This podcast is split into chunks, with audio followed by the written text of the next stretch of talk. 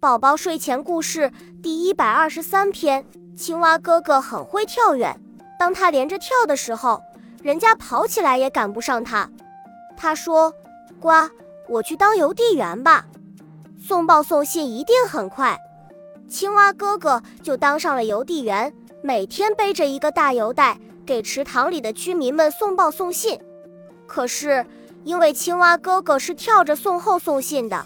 他跳一步就会跳过好几家人家，所以他送的报和信总是出错。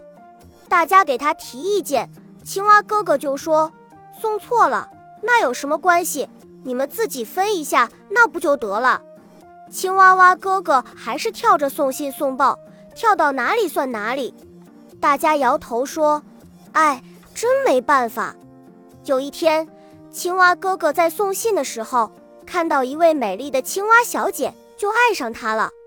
青蛙哥哥想给她送一朵花吧，他买了一朵漂亮的鲜花，像送信一样跳着给青蛙小组送去了。结果像送信一样跳着给青蛙小姐送去了，送到青蛙小姐隔壁的蛤蟆老太太家里去了。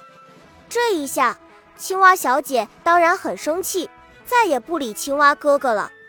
后来。青蛙哥哥不当邮递员了，因为邮局不要他了。小朋友，我们一定不能像青蛙哥哥一样，听不进别人的意见和劝告。别人提出来我们做的不对的地方，我们可一定要虚心接受哦。